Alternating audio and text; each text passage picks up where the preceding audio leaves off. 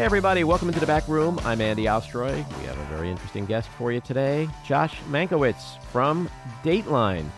We'll get to Josh in a second, but first, thank you for tuning in today. We appreciate you listening, and we'd love to hear your comments. So, email us at backroomandy at gmail.com and or post on our social media, and we'll read some feedback next time. And if you like the podcast, please follow or subscribe and rate and review, and you'll be notified every time we post a new episode. Josh Mankiewicz, for almost 30 years, he has been a correspondent for Dateline NBC, the longest running primetime show in NBC history, and has reported on a variety of stories, including the 25th anniversary of the O.J. Simpson Bronco chase, the Jonestown Massacre, and JonBenét Ramsey investigation. Since 2020, he's reported for the number one podcasts Dateline, Missing in America, Motive for Murder, and Internal Affairs. Josh, welcome into the back room. Thank you. Everyone knows and loves you from Dateline. But mm, I don't want to start there. Not the murderers. well, I want to start a little bit before Dateline. Take me back to your childhood. What kind of kid were you? Was true crime interesting to you, or was this something that developed later on in life? Yeah, I was interested as a kid. I watched Dragnet. I watched Mannix. I watched the Mod Squad. I was a child of 1960s uh, crime TV at a time when there weren't any prohibitions about how many people you could shoot during an hour. I remember my mom being very concerned about the amount of crime dramas that I was watching. But look where it led. So, yeah. She had nothing to complain about, as it turned out. What's yeah, with the crime? Always... What's with all the crime, yeah. Joshy? Yeah, which is great because she was from San Bernardino, but it's good that you have her sounding like she was from Brooklyn. Um, well, uh, I was born in Brooklyn, so I, I, can't help myself. So there you go. Uh, so, um, and my mom, whose family was all Mormon, uh, was more Jewish than most Jewish mothers. Uh, so uh, I was always interested in this. I started off covering politics when I uh, while I was in uh, in uh, in college, I got a job on the ABC News assignment desk in Washington D.C. And uh, and then after I graduated, uh, they put me on Capitol Hill as a kind of a sort of eyes and ears off-air reporter, and I covered the U.S. House for about three years, which was pretty fascinating. Mm. And then I was a then I was a correspondent for ABC for and then first in, in local news in D.C. and then at the network, and then uh, I was a political reporter in New York and L.A. and I did a bunch of campaigns for for uh, ABC.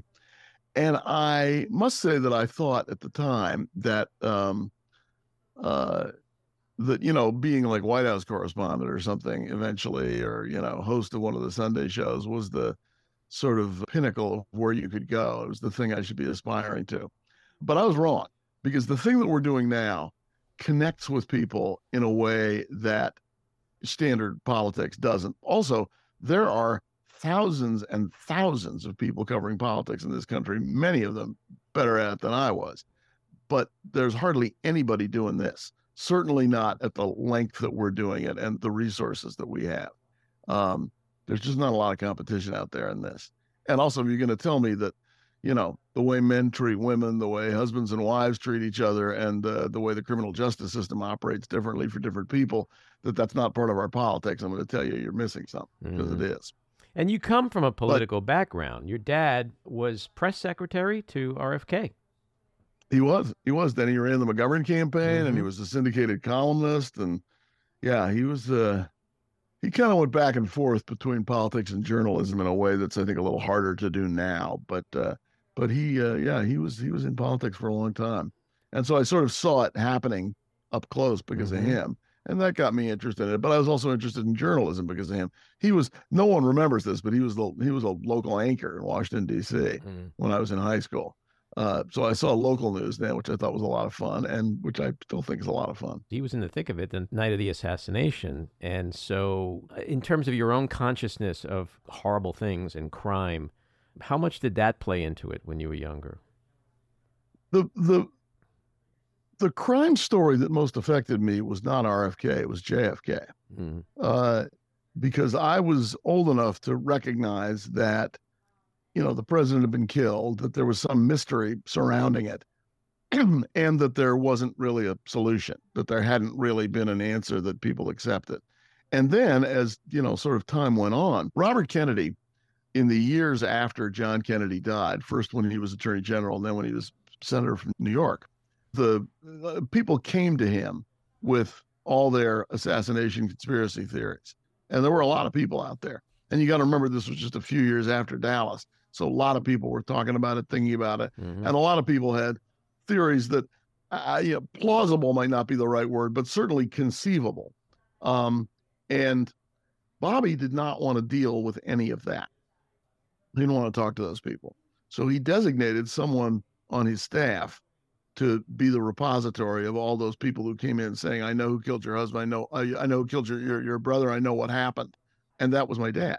Mm-hmm. And so so these people, some of them were I don't know a little nutty, but some of them also maybe on the right track from what we later learned, would come over to our house, and they would come over with these giant blown up photos of Dealey Plaza and the grassy knoll, mm. and they would put them like in our backyard and then we'd stand back and they would say, Okay, what is that? What does that look like to you? And my dad would say, A gun. And my mom would say, A tree limb. and so I saw all of this when I was, you know, 10, 11, 12 years old. That certainly was the was the beginning of me being exposed to sort of, you know, the world of of of true crime and the rabbit holes that you can go down in it but on such a grand, sensational scale. Like it wasn't like yeah. you you witnessed like the next door neighbor get hit by a car. That was yeah. The no, this biggest, was the story everybody yeah. knew. Wow. Yeah, and then later in 1978, when I was covering Capitol Hill, I covered the House Assassinations Committee, which investigated uh, Dr. King's killing and also JFK. And some of the people that had been in our living room were testifying. And so, what did you study in college? I was a sociology major for reasons which I couldn't tell you today. But um, it was a very charismatic professor, and I was kind of drawn to her. She was very sharp. Hmm. I think that had something to do with it. So, you never had any aspirations to do social work? I would say that, you know, journalism, if it's done right, is public service. Mm-hmm. But, uh, yeah, I was always pretty interested in this. I, I, I was a very nerdy kid. And weirdly, I grew into a kind of nerdy adult. And I was, uh, I watched the evening news every night growing up. I mean, at the dinner table, like we watched Walter Cronkite, mm-hmm. and then he would say, That's the way it is. And then we would all talk about it for a half hour. Mm-hmm. And we were not, we were silent. I mean, uh, during that newscast, we watched everything. Mm-hmm. And I remember thinking at the time that the correspondents had interesting jobs. So it's not shocking that I was interested in that. And also, you know, a lot of people in my family have been in journalism. My dad was a journalist before he was in politics. My grandfather was a, a print reporter in Baltimore and in New York before he became a screenwriter. It's it's uh, there's a few of them in our family. I'm curious to know from your perspective where's the business of journalism today versus when you were a young person watching Cronkite? You know, journalism is both better and worse than it used to be. There's like terrible things have happened to legacy journalism. I mean, the LA Times laying off people, the Washington Post laying off people, mm-hmm. the New York Times, almost the only major organization like that that seems to be doing well. Maybe mm-hmm. the Journal is too, but it's, I mean, definitely like papers in every city mm-hmm evening papers got wiped out by TV news, and now mm-hmm. morning papers are getting wiped out by by the internet and everything else. The amount of information that flows out there has never been greater. The amount of, of phony information that flows out there has never been greater. The interest in checking that information seems to be less than there used to be. At the same time, many more stories are getting told that otherwise wouldn't have been told. You know, 25 years ago, let's only go back a little way. Let's only go back to the beginning of this century um, the tremendous surge of uh, crime against uh, indigenous women mm-hmm. wasn't even recognized or reported anyway anywhere. That today, people are talking about it. The, the, the, that those stories get some coverage. Um, you know, black women in this country are, I think, they're six and a half percent of the country of the population but there's some giant percentage of the missing. Mm-hmm. Nobody was talking about that. Mm-hmm. Um, people who are journalists now look a lot more like the audience than they used to, mm-hmm. uh, than used to be the case. So, I mean, I think there's probably some, there's some certainly some encouraging things. Uh, certainly, there are places online that do wonderful work. I mean, I think you know, I think Axios and the Atlantic and the the, the Beast, and, and uh, I, I, think all of that's you know uh, greatly to journalism's credit. But look, I mean, it's um, you know, it's a uh, it's a different business than the one I joined, and TV news um, is not where newspapers are now, but it's not where it was when I started either. I mean, we had bureaus in every foreign capital. You know, we the the networks, not not we NBC, but everybody did, and now they don't. Mm-hmm. Now they're kind of out of that business, and uh, you know, does does the public suffer for it? Yeah, no question. Well, I guess the advent of the internet and the, the speed with which news needs to get out there now, and the competition to be first. You know, one could just flip on All the President's Men and watch Ben Bradlee and Woodward and Bernstein and get a sense, a real flavor for how the news business operated 50 years ago and the attention to detail and the attention to sourcing and fact checking. And that's what makes me sad. That like that kind of journalism, um, for the no, most part, seems to have suffered greatly. Yeah, no, it has suffered. I mean, that, that kind of journalism has taken a beating. Now, you still see great elaborately, deeply reported, sourced stories mm-hmm. in in major dailies and online, and and and more power to them. But yeah, that that kind of journalism is under attack because the kind of journalism that you know that uh, gets a lot of eyeballs now is not necessarily that, mm-hmm. and a lot of clicks. Mm-hmm. So back to true crime, you touched on it yes. a little bit before. What do you think is at the root of America's fascination with this genre. It was always popular, but in the last decade, two decades, it seems to have exploded almost to the point where like well, the look, streamers now like hbo and netflix like so much of the hmm? content that they're curating hmm? is all about you know docu-series and crime series yep uh, there's a lot true detective magazine which was sort of the modern beginning of crime journalism that was first published in 1924 so that'd be a hundred years. So this is not new. Mm-hmm. Uh, True Detective, I think, as a magazine, doesn't exist anymore. It went away. That it came back online. I'm not sure if it's still around. That that HBO series is kind of, you know, based on not on the magazine, but on the idea of the of the magazine that, mm-hmm. that it was mm-hmm. different different true crime stories. You know, I think it's a lot of things that that's driven this. First of all, you know, we live in a world in which very few things work the way they're supposed to. Like there's too many people ahead of you on the expressway. There's mm-hmm. too many people in line ahead of you at Starbucks, and then they, you know you get your drink wrong, and you know I mean it's it's you know life's full of irritating things now, right? Nowhere to park. But uh, I said three pumps uh, of pumpkin, not two. Right? I mean, like right? Am I? Are you deaf? Uh, so I think that our audience likes it on Friday nights, where for two hours things work the way they're supposed to mm-hmm. and that scoundrel gets punished. People like seeing scoundrels punished. Um, I think that's part of it. it the true crime audience, uh, our true crime audience, I think, is tipped mostly towards women for a lot of reasons. Uh, Dateline is not as much about the crime as it is about the relationships that produce the crime. I mean, we could find bloodier crimes, but we don't do a lot of serial killers. We're not doing um, a lot of uh, uh, sex crimes or things where children are victims. Uh, these are usually uh, Dateline stories. Are usually stories about people who have never committed crimes before, mm-hmm. but now they've decided to kill their spouse because they don't want to pay alimony or they want to marry somebody else or they think that this is the way out of their problems or they want the insurance. And you know women are so often on the on the uh, receiving end of the domestic violence that's sort of in the backdrop of almost every dateline story that we tell. It's in there somewhere. Sometimes it's years back there but it's it's frequently there. Women are much more likely to talk to each other about their dating relationships and their married relationships their relationships with men uh, than they are than men are with each other.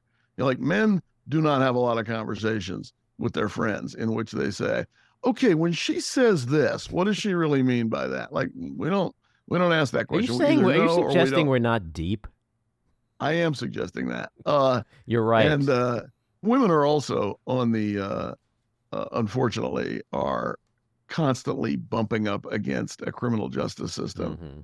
that was built by and for white men and doesn't serve their needs very well at all. And that's one reason why you've got this bigger female than male audience in true crime. But partly it's that, you know, look, the other thing about true crime, which is is, you know, sort of a, you know, Bob's your uncle answer is good stories, well told, find an audience. Sure. Uh, people like hearing a great yarn, and like the story I'm telling uh, next on Dateline, it's a great story. Mm-hmm. That's that's that's one of the things about it that that made us want to do it. And then there's some other things too. Mm-hmm. That's coming up this Friday. Yeah, yeah, okay. Friday, February 9th. Um, Any details you can give without spoiling? Sure, it's a uh, it's a story of a uh, woman who was killed uh, a few years ago um, in Orange County, uh, mm-hmm. south of Los Angeles. Um, she uh, she was killed when she opened a package at, at her uh, at her workplace, and a bomb went off, and it blew her literally to bits. Mm. Um, they found pieces of her all over the place, and she was no longer; those pieces were not connected to each other, and so uh, they delved into what turned out to be her sort of um, complicated social life, in which she was dating a, a dating a bunch of different guys or interested in a bunch of different guys and trying to sort of figure out, you know, which was the best, um, uh, which was the best way to go for her. She was also married at the time, uh, unclear as to what her husband knew, didn't know, or thought about this at the time. And so there was a sort of a, a assembling of the puzzle pieces, both literally and metaphorically, to by um, uh, by Orange County sheriffs and by the FBI because this originally came out, came in as a possible terrorism case uh, to figure out what had happened. Mm-hmm. And so mm-hmm. this is a story both about that investigation, which is pretty interesting, and it's about some of the relationships involved in it. And then at another level, it's about a question that everybody is going to want to ask themselves, which is what are you going to put up with from the person that you're involved with? Like, it's hard to say no to anybody. Mm-hmm. Like we're told to be polite in this country, right? It's particularly hard to say no to somebody that you love and that you believe loves you. Um, so that's a question that we're sort of asking in this dateline, which is uh, how much is too much? When do you say, okay, I'm not in anymore? Mm-hmm. I, I, know, but I, you know, you may be the right person, but I'm not in anymore. Mm-hmm. And that's a tough question to answer. Mm. Well, we'll look forward to that.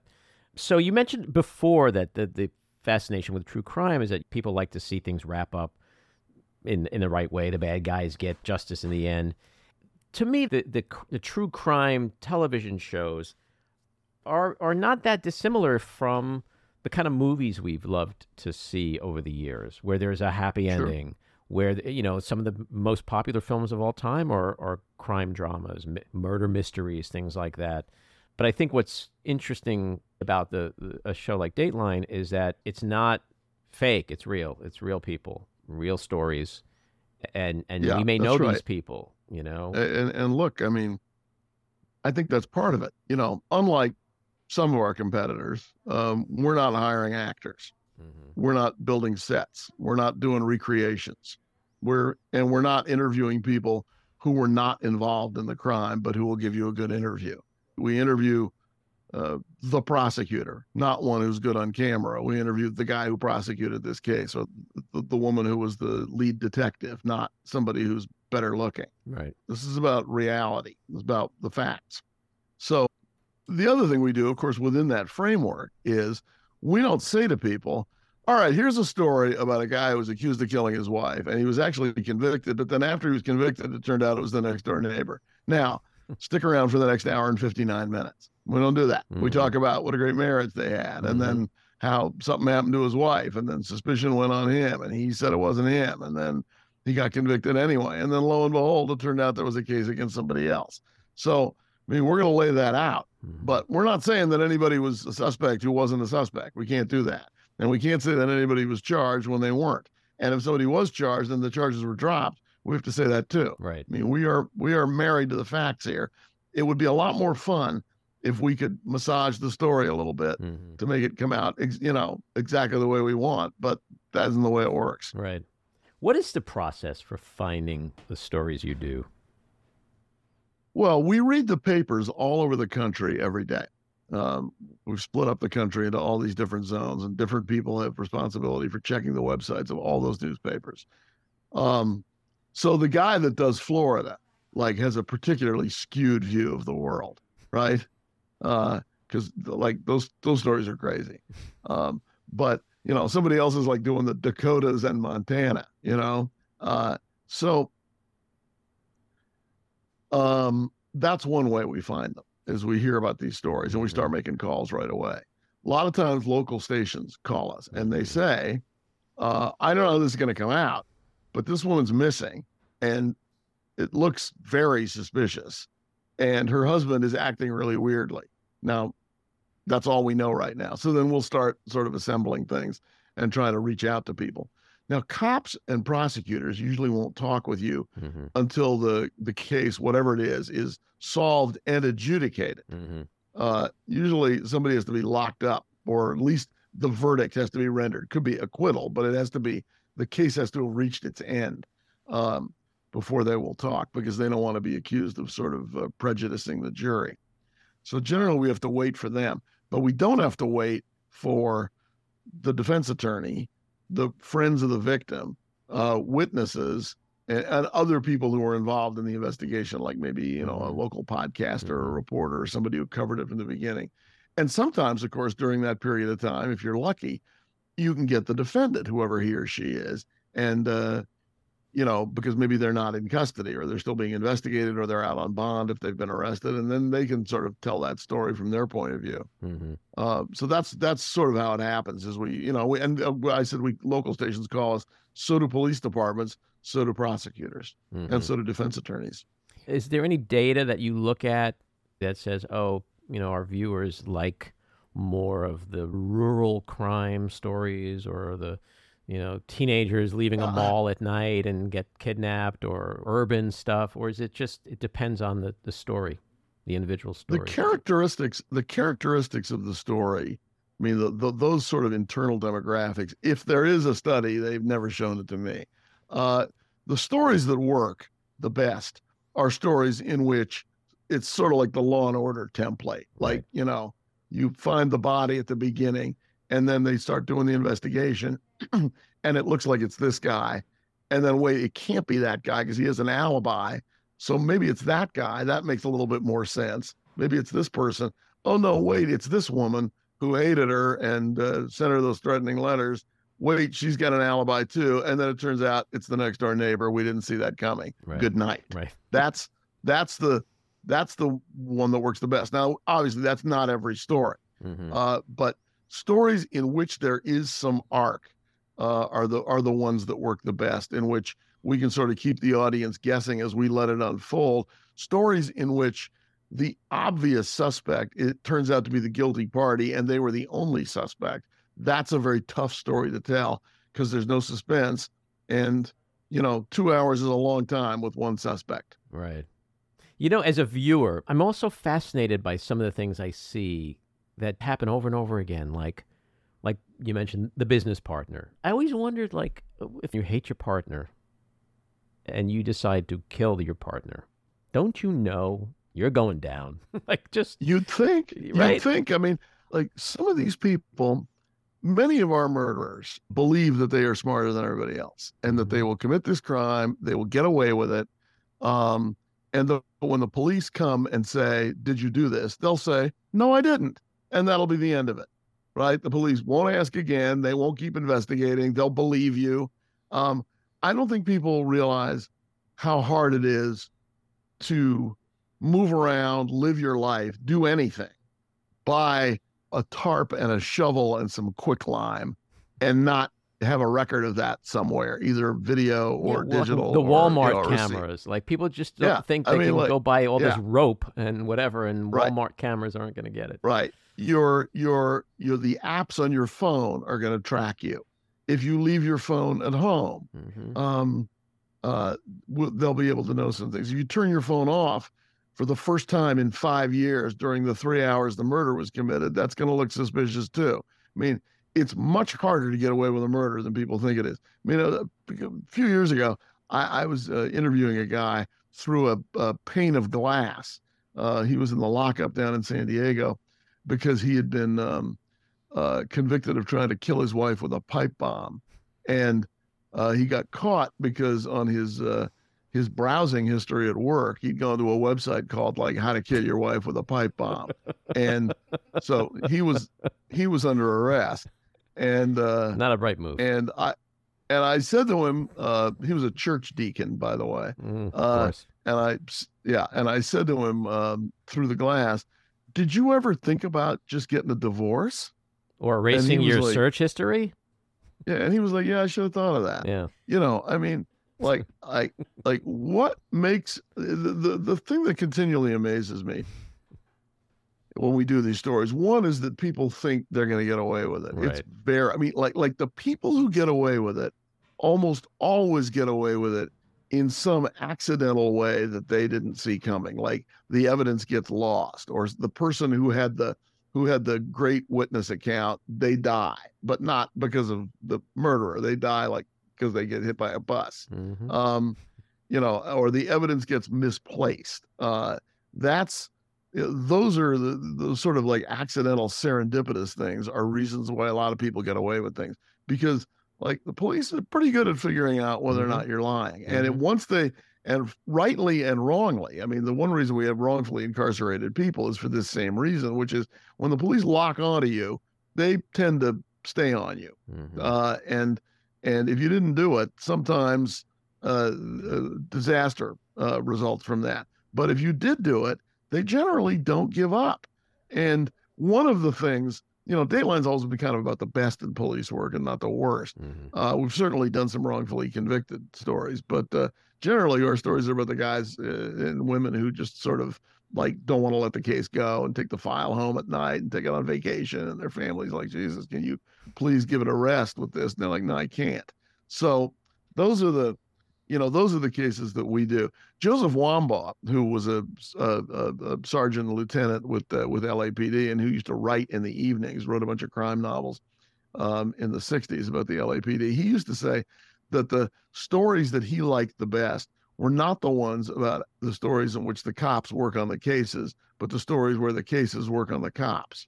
And that's the kind of story that we like to tell Mhm. uh, uh, because th- those are the ones that, that end The- up being as compelling for the audience as they are for the investigators. Right, like the dogged detective who won't give up. yeah, don't can't can't stop. family. Wants to stop. You know, Right, right. Would love to stop, but can't stop. You The know, the show's family the- saying to him, you know, the episodes that I love Yeah. the most are when there's a cop investigating the death of like a college girl, and he has a college student daughter, Mhm. and just is so emotionally Mhm. attached to the story that he wants to solve this crime so badly for the family because it's so close to home. But you know, the, the interesting thing is, I was talking to um Dr. Michael Baden once, and I said.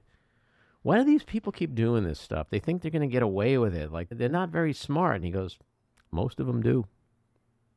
I mean, that's just a lot of people do. his I know, opinion, he- but cops, he thinks a lot of cops- people, most people get away with murder. You know, there's no way to know. Cops Yeah. say all the time, we only catch the smart one. We, we don't catch the smart ones. right? You know, you know, we catch the guy who, you know, stupidly left his DNA at the scene Right. somehow, you know, or Right. forgot that he, you know, parked in a place right under a security camera and you can read his uh you Well, can the- read his license the- plate. I mean, you know. Speaking of the dumb ones, another thing I, I love the nine one one calls because you can almost always pick out the the, the guilty is some Yeah. dude who's like.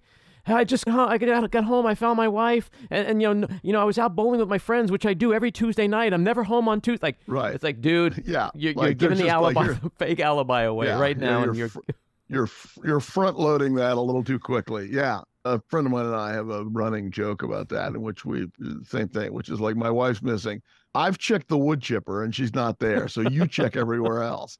Uh, uh, But then there's also know, the I guys mean, who it- slip up and they say yeah. like, you know, she's lying on her belly. She's been shot. And you're like, well, how do you know if she's lying on her belly if she's Yeah. been shot in the belly? So, so I did a story in Nyack, New York, a couple of years ago, in which uh, uh, Nyack's a city that like did not get a lot of murders, and this woman calls um, calls nine one one, and she says, "I just found my mom.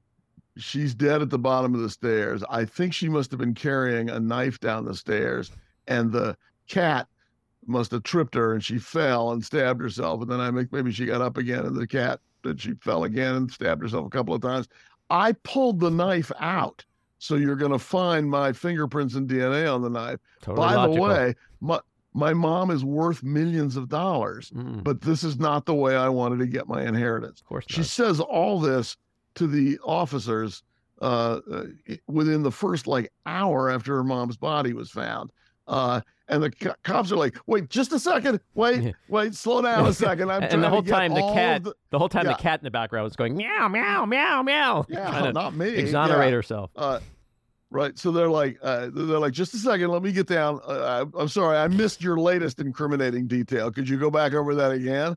Right. So she says, Peggy says all this stuff that that uh, that that makes her to the cops sound like not just a, a suspect because she's going to be a suspect anyway. Right. She's she's the heir to all that money, but the suspect, like like it like it it fits. And uh, uh, and then, of course, it turns out at the end of our story, she had absolutely nothing to do with it. And what she said at the time, she actually did believe. Mhm. She did think the cat had tripped her mom. She did pull the knife out, I guess, hoping to save her mom's life. Um, and uh, and she also realized in that moment, wow, I'm going to get a lot of money. yeah. Um, and she was not responsible. Wow. Um, here's who was responsible the cat. the woman who was the woman that, would- that would be good uh who was responsible was the woman who was married to the brother the the brother of the woman who found the body. So the daughter finds it and it was her brother's wife her sister-in-law who thought that if the mom died uh, the brother and the daughter and the woman who found the body would inherit a, millions equally and then if she divorced that guy she would get millions. Mm. and it was all about getting an inheritance to her husband so she could divorce her husband and make some money that way. And Peggy, who told that crazy story to the police, which no one believed, turned out to be telling the 100% truth. Mm, that's crazy. How much is money Yeah. behind a lot of a lot of this, a lot of murders? It's it's behind a lot of stuff. Mhm. I mean, it's behind a lot of them. I mean, a lot of people think like I want that insurance money, um, uh, and sometimes money's behind it in in other ways. Like um, I have made a lot of money. I'm divorcing you, and I do not want to give you any of my money in alimony. hmm Um, so here's what I'm going to do I'm going to kill you, and then I will be off the hook for alimony. You will not be calling me whining about how I haven't sent you any alimony. Um, and as one guy said um, uh, that we did a story about, I think I'll do better uh, as a widower than I would as a divorced man. Well, that sounds like a brilliant strategy because we all know that the Yeah. the, the spouse is the last person they look at, right? Right. Yeah, no, Yeah. That, that did not work out for him. So when you find stories and then you start making calls, are you ever surprised that the people are willing to participate? Sometimes, yeah. Sometimes I'm. Sometimes people participate even when it's maybe not in their uh, long-term best interest. Why do And, you know, they do frequently- that? I have a very complicated relationship with true crime. My late wife uh, was murdered in 2006, and it was Wow, a I big, didn't know that. big sensational story. She was an actor and a filmmaker. She made the movie Waitress with Keri Russell, and so I I walked in those shoes. I've been the suspect. I also I had a, a, a history with true crime as as a as a fan, and I you know I'm still a a, a, a watcher of, of true crime, but um, but you were also a participant. but I was also of. a participant. So, and I've I've always wondered when I watch because some of the episodes there is some logical reason either you're trying to get a message out or there's something important that needs to be out in the public. But sometimes I watch an episode and I'm like, why are these people doing this?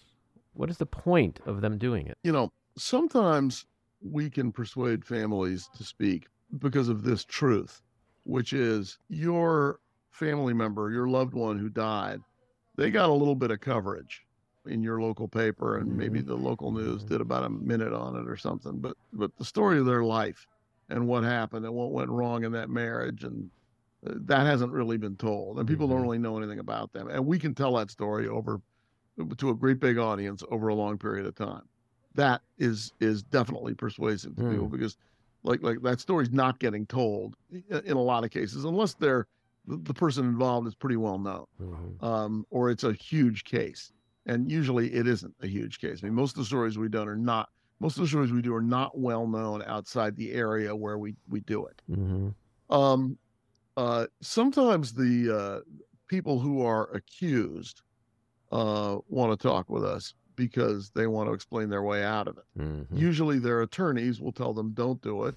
Sometimes they listen to their attorneys. Sometimes they don't. Sometimes their attorneys want them to do it because they think like the more my, you know, the more my client Joe goes out there and says, "This is crazy. I love my wife. I could never hurt her. I had nothing to do with this." The more chance there is that that's going to eventually penetrate on some level to people who might be in the jury pool someday. We need that story to be sort of just out there in Mhm. the in the ether. Mhm. Uh, and you know, some people do it because they um, uh, they got a story to tell, like they want to say, and then frequently they come in with an agenda. I mean, the the interview that, that I do, they they will at one point say, "Now look, here's the thing I really want to say. You know, I told her to stay away from him. Right. Everybody told her, but there was no, you know, convincing her, or you know, we all knew that guy was bad news, or we knew, you know, something, um, or we didn't know. You Right, know, I mean, right. you know, yeah, Mhm. you know, we were we were blameless. We Mhm. we welcomed him into our house, but it never occurred to us that that that he was a killer. And people people want to do these interviews in part to either absolve themselves of responsibility sometimes or make the case that somebody else is guilty or innocent. Mm-hmm. No, the first part of your answer I find really interesting, and I, I didn't think of it think of it from that perspective. I made uh, a, a film about my late wife. It's on HBO. It's called Adrienne. But what you're saying is there are people who don't have the ability to perhaps do that, and so this is an opportunity for them to tell the world who their sister was, who their brother was, to Yeah. get that person's life out there and humanize them. You know, I made my film because I wanted to humanize her as more than just a uh, a murder victim, and so it, it makes perfect sense that there are people who are just still grieving and still mourning and still feeling like somebody important was taken away from not just them but from the world, and they want to tell the world who that person was, and he or she Yeah. was more than just a murder victim. And they frequently feel, and you may have felt this way too, that the coverage of the murder didn't really capture who the victim was. Right. It did a pretty good job of capturing the story of the investigation hmm and the crime, but didn't tell you enough. You, the viewer, people who didn't know the viewer, didn't tell you enough about that person. hmm And uh, that is one of the things that we offer. Mm. Do, when you're doing a story, have there ever been moments where you, just suddenly find yourself so emotionally attached to the subject, and Oh, yeah. where where Oh, it's yeah. just racking you personally, where and deeply yeah, affecting no, you in a way it's- that perhaps other many other stories or most other stories haven't? And why Look, is that? I like, mean, what about spent- what what are the stories Well, that resonate the I most mean, with you? first of all, okay, first of all, if you're not feeling anything, you can't be a reporter. I Mhm. mean, reporting is feeling. Like, you know, AI is not going to work in this job. Um, that's one good piece of good news. hmm As a journalist, you got to maintain some sort of emotional, you know, distance and some balance from the people that you're interviewing. But the story, you spend a lot of time with these people in this Mhm. job. Like these interviews take two, three, four hours sometimes, and you spend like the whole day with them. Sometimes you spend a couple of days with them, and and your producers have spent even more time with that family. So you guys are, I mean, we're still in touch. I'm still in touch years later with people that I did stories about, just because of all the time we spent together and the details that they shared about the worst thing that ever happened to them. And if you don't feel terrible about that, Right. um, then you're failing as a journalist Mhm. because you're not gonna. I mean, and if you're not feeling terrible about that, you should be examining either whether you belong in journalism or second whether that person's telling the truth. hmm You know, because some people will tell you how miserable they feel. You think like I'm, I'm not sure you're being straight with me here. Um, you know, there's a desire to sort of uh, whitewash people's lives hmm and you know they never did anything wrong you know they lit up the room they uh, they would give you the shirt off their back they never met anybody who wasn't a friend you know. Well not everybody's like that. Most people are not like that. Most people have different facets to themselves like the woman we're doing on the next dateline ildiko was her name she was from she's from hungary. Um you know she was beloved by her her family and she was beloved by her son. Um and many men also wanted to love her and uh, clearly there was some kind of competition um, and she was sometimes nice to them, sometimes not, sometimes mercenary. She was trying to figure out the best deal in life for herself and her kid. Mhm. And, you know, um, uh, nobody's perfect. Right. And if if somebody's being portrayed as perfect, then they're probably being portrayed dishonestly. But the answer to your question, you know, does this affect you? Yeah, it Mhm. does. There are times when you want to start crying right when they start crying. But obviously you can't do that, you know? This is not a self-help encounter session. This is journalism. Right. So you got to find some distance in between breaking down when they break down and then saying to them, "Hey, come on, back to earth. Let's go." Right. Like stop, you know, pull yourself together. You can't do that either. Mhm. So you got to find some some some place in the middle. But you know, do I think about these stories afterwards? Oh yeah. I mean, I Mhm. think of them. I mean, I'm, you know, I talked to a couple of these moms last week, people that I'm whose stories I am no longer covering. One of the things I love to do on this pod, it's just like a personal challenge of mine, is to figure out a way to meaningfully connect Taylor Swift, a cultural icon, into the conversation with no matter who I'm talking to. And so This is incredibly, extremely easy to do for us because there was an interview that she gave a couple of years ago, Mhm. a video interview. Maybe you know about this. Yep, Uh, I didn't. that's where I'm going. Uh, in which they said it was like like 60 questions in 60 seconds or Mhm. something like that. There was all little quick questions and answers, like you know, favorite flower, favorite food, best day of the week, best sandwich. And they said to her, favorite TV show, and she said, Dateline. Yep. Yes. Was that a Um, shock? So yeah, yeah, yeah. In part because I, at the time, I thought of our audience as being older than that. Mm-hmm. Um, but uh, but hey, uh, she's obviously uh, she's got wonderful taste. You got to get her to Um, do like an Instagram post on Dateline. Oh, sweet. Yeah, no, no, I, that, that's, that is what we need. We need to. Yeah. Okay. So you and Morrison, you're you're I, I online I saw you guys referred to as the Dateline Daddies, which uh, I found really Yeah. interesting. Well, And uh, there's this like fun rivalry between you two. He tweeted something recently where he said you can check out the podcast, the new podcast, and yeah. you can check right. out all the episodes, even Josh's. So like, Yeah. E- yeah. Even Josh's, he said. Yeah. yeah. well, see, and, Um, but your. I, I gotta say, your voice to me is like, in a way, way cooler than his. Because wow. you, you, You hear that? you, hear have that, Keith? you have. I mean, I love Keith and I love his voice, but there's this Oh, like nasally pothead thing you got going on. You know, like uh, that's that's what I'm hearing. I'm hearing like the guy Mm. who's just stoned. Pothead, I've, and- nasal, nasal, I've heard. Pothead, I've not heard. The, I was at another network before years ago. I won't identify it. I just give you the initials ABC. Mm. And I was just starting out as a correspondent. This was in 1982. And they wanted to change my voice. They wanted me to sound like every other oh. sort of FM broadcaster. And they sent me to this voice coach in New York who was very the, the industry standard at the time. And she was very expensive. And also like they flew me to New York for this too. So that that added to the amount of money they were spending. But the she was not cheap, I know. And I would and she was trying to she was trying to get me to talk like everyone else. And I tried because I was brand new and I wanted them to like me, but it just didn't take. And I used to go to New York and I would go to her office and I would sit in her outer office while, and, and when I'd get there, I could hear her in her little inner sanctum yelling at the person who had the appointment right before me. Right. Uh, and it was always like, terrible. Right. I would hear, hear her like excoriating someone. And I would sit there in the outer office and floor to ceiling on the wall were headshots of of people from local news, network news, commercials, Broadway, TV shows, movies, uh, captains of industry. I remember Lee Iacocca was up there, politicians, George Bush the older was there, and they'd all written some version of the same thing on their photo, which was without you, this would have been impossible, right? Uh, and I used to sit there on Lillian's couch and I would think, I'm not going to be up there. This isn't going to work. And it didn't work. And I wasn't up there. And now I'm glad. Mm-hmm.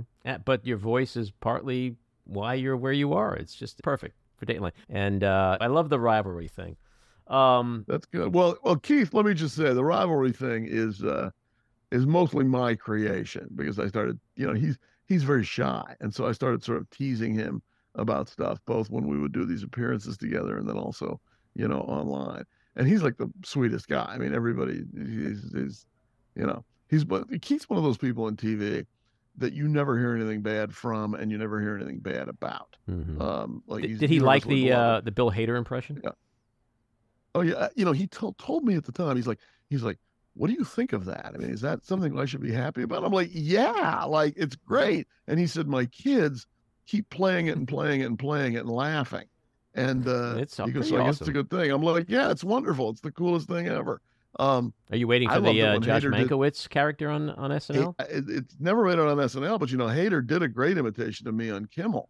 Um, Oh, uh, I have to which, find uh, that.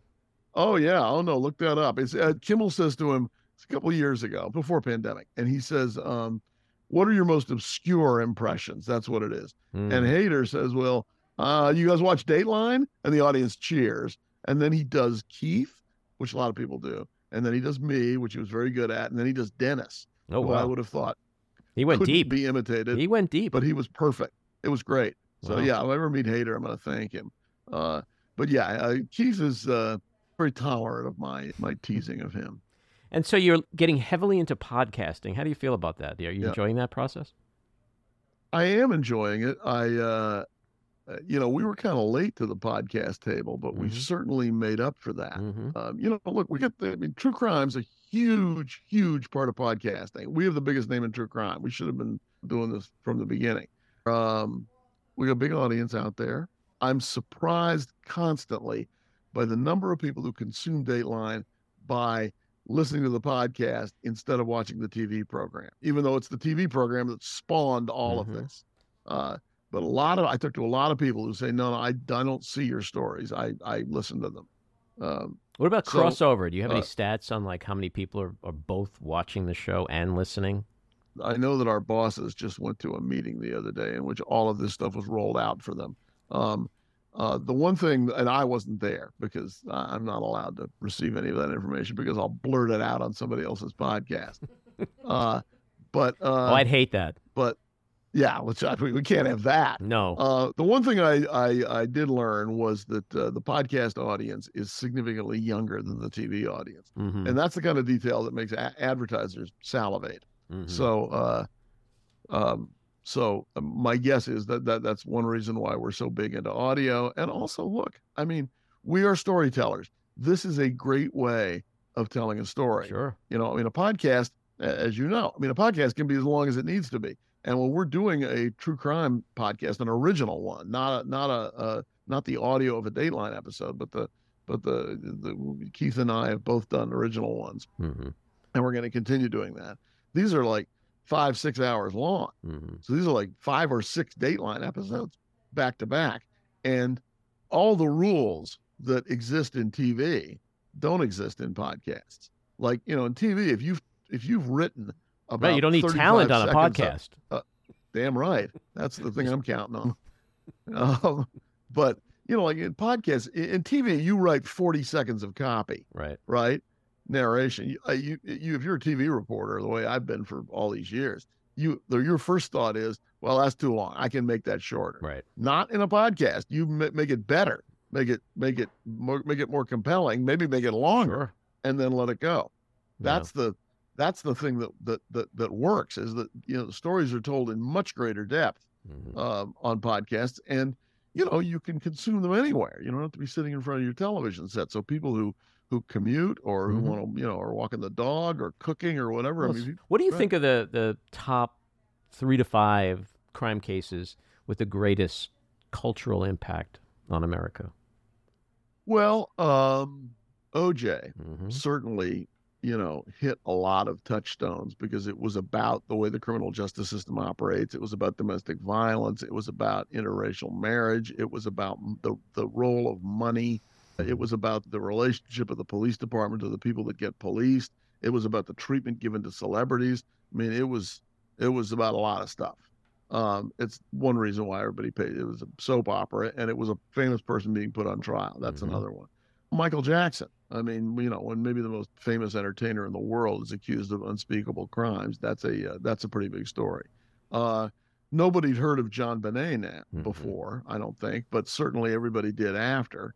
Uh, Jodi Arias. hmm I was um, I was assigned to cover the Jodi Arias case in in Phoenix, and when I got there that day, the trial was still going on.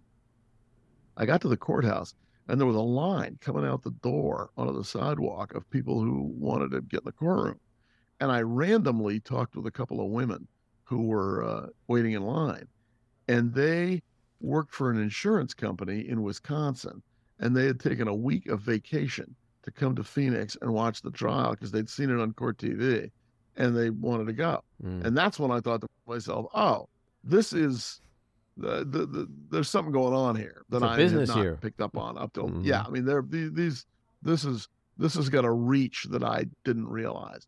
So certainly that. Um, as I said, I mean, JFK is like the the, the first true crime case that everybody had a big opinion about mm-hmm. in, in, the modern era. Mm-hmm. Uh, but you know, Lindbergh was all over the papers. Sure. Um, you know, uh, those are some of them. Yeah, mm-hmm. uh, Casey Anthony in right. Florida, uh, you know, was huge. And now, more recently, two stories in Idaho: the Vallows and Daybells, and also the students who were killed in the house. And uh, those are both Keith stories, but uh, mm-hmm. they've generated the tremendous. Oh, really? That's my Keith. Yeah. Oh, really? You know, and Murdaugh. I mean, people were stopping right. me in airports. That's say, a crazy to story. Say, what's gonna what's gonna happen with that? And I was like, you know, this was like a year ago, a couple of years ago. I'm like, man, I'm so glad they denied him a, a, new trial. That would have been yeah. a travesty yeah. of justice.